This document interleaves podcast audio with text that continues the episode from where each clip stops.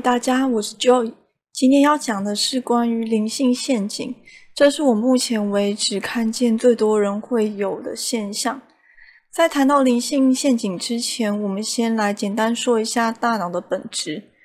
大脑实际上就像一把锋利的手术刀，用来剖析一切未知，并把剖析出来的结果转化成一套你自己能懂的逻辑系统，成为人们知识库的一部分。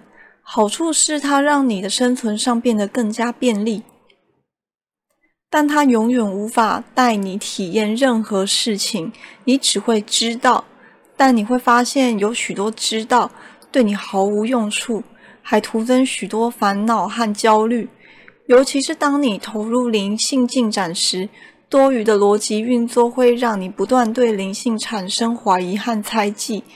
因为灵性的修持需要大量的体验，那是逻辑的大脑无法率先运算阐述的经验，必须你体验过后。你的大脑才有办法将体验转换成语言说给别人听，而语言其实也是最贫瘠的表达方式，因为语言是人类自己创造出来方便沟通的东西。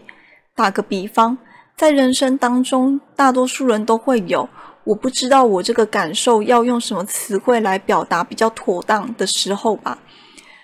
这时候，人们就会察觉到语言的贫瘠和匮乏。因为只有体验过你的某种感受的人，才会真正明白你的感受是什么。在高维度，心电感应就是如此。他人传达给你的是一种感觉，而你接收到后，会打从心底发出感叹：“啊，我明白你的感受。”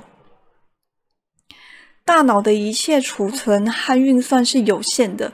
你即便将眼前的一切问题一条条的解析出一套套逻辑，它仍会有千千万万个问题不断衍生。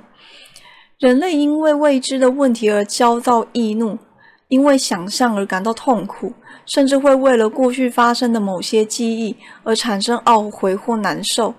当你注重逻辑思考而没有确实体验时，人类短暂的生命只会为了大脑的逻辑解题而死去。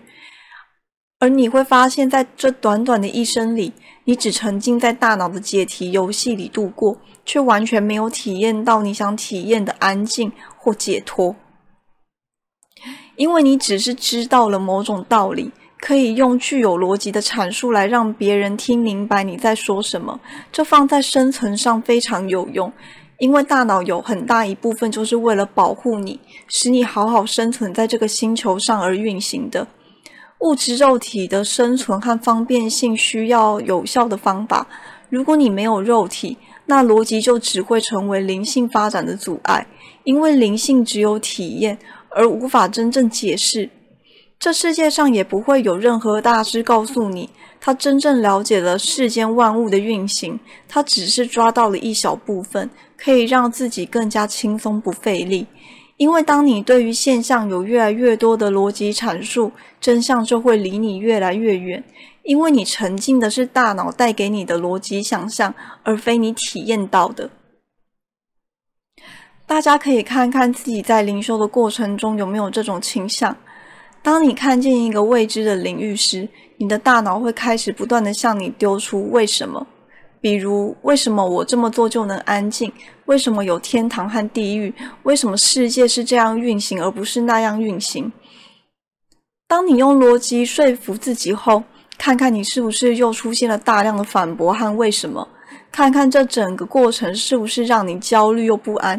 如果你发现了，那么请让自己停下来，因为你重新去整理这些资讯后，会发现这些知识对你的体验一点帮助都没有。它只能让人们表面了解有这么回事，但实际上，如果你缺乏体验的行动，你会发现这些知识就只是大脑的空想罢了。甚至有些人因此为自己制造了更多问题，或是对自己的知识量而沾沾自喜。但我们要知道，有许多知识是你吸收而来的，并不是你体验来的。这就是刚踏入灵修的人最常见的灵性陷阱。还有一种陷阱是自我限制。巴夏曾经说过一句很有趣的话：“人类是限制大师。”这个限制放在灵修上也很常见。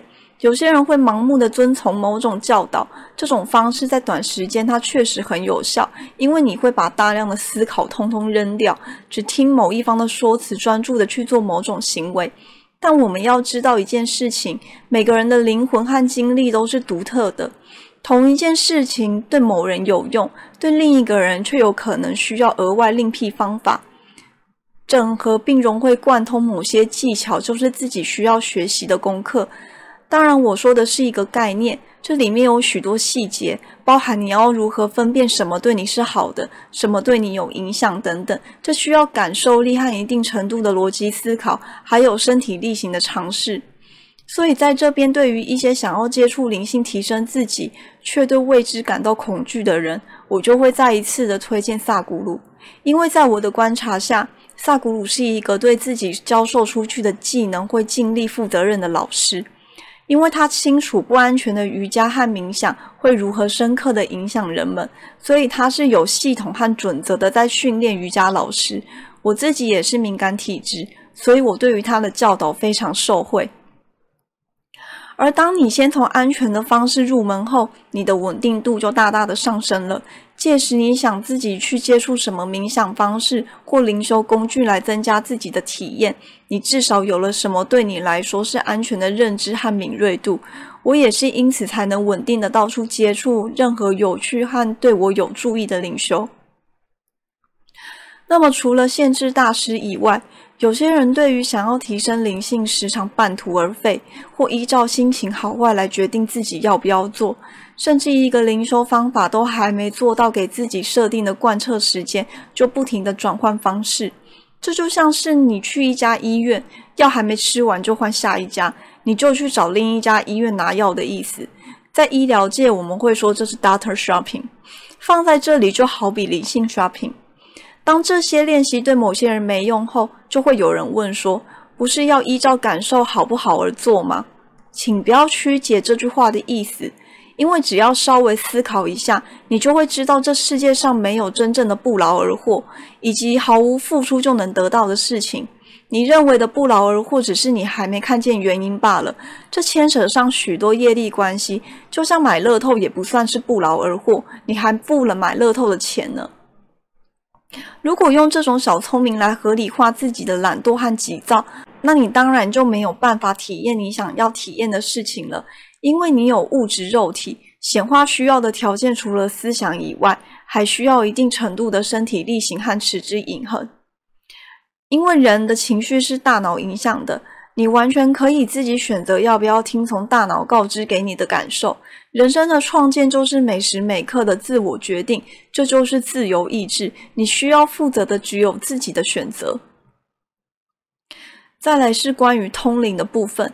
通灵其实是灵修的最低门槛，因为随着冥想，你的松果体会越来越活跃。有些人很容易会听见一些自己从来没听过的声音。如果你的频率很稳定，那基本上遇到的都会是高频灵。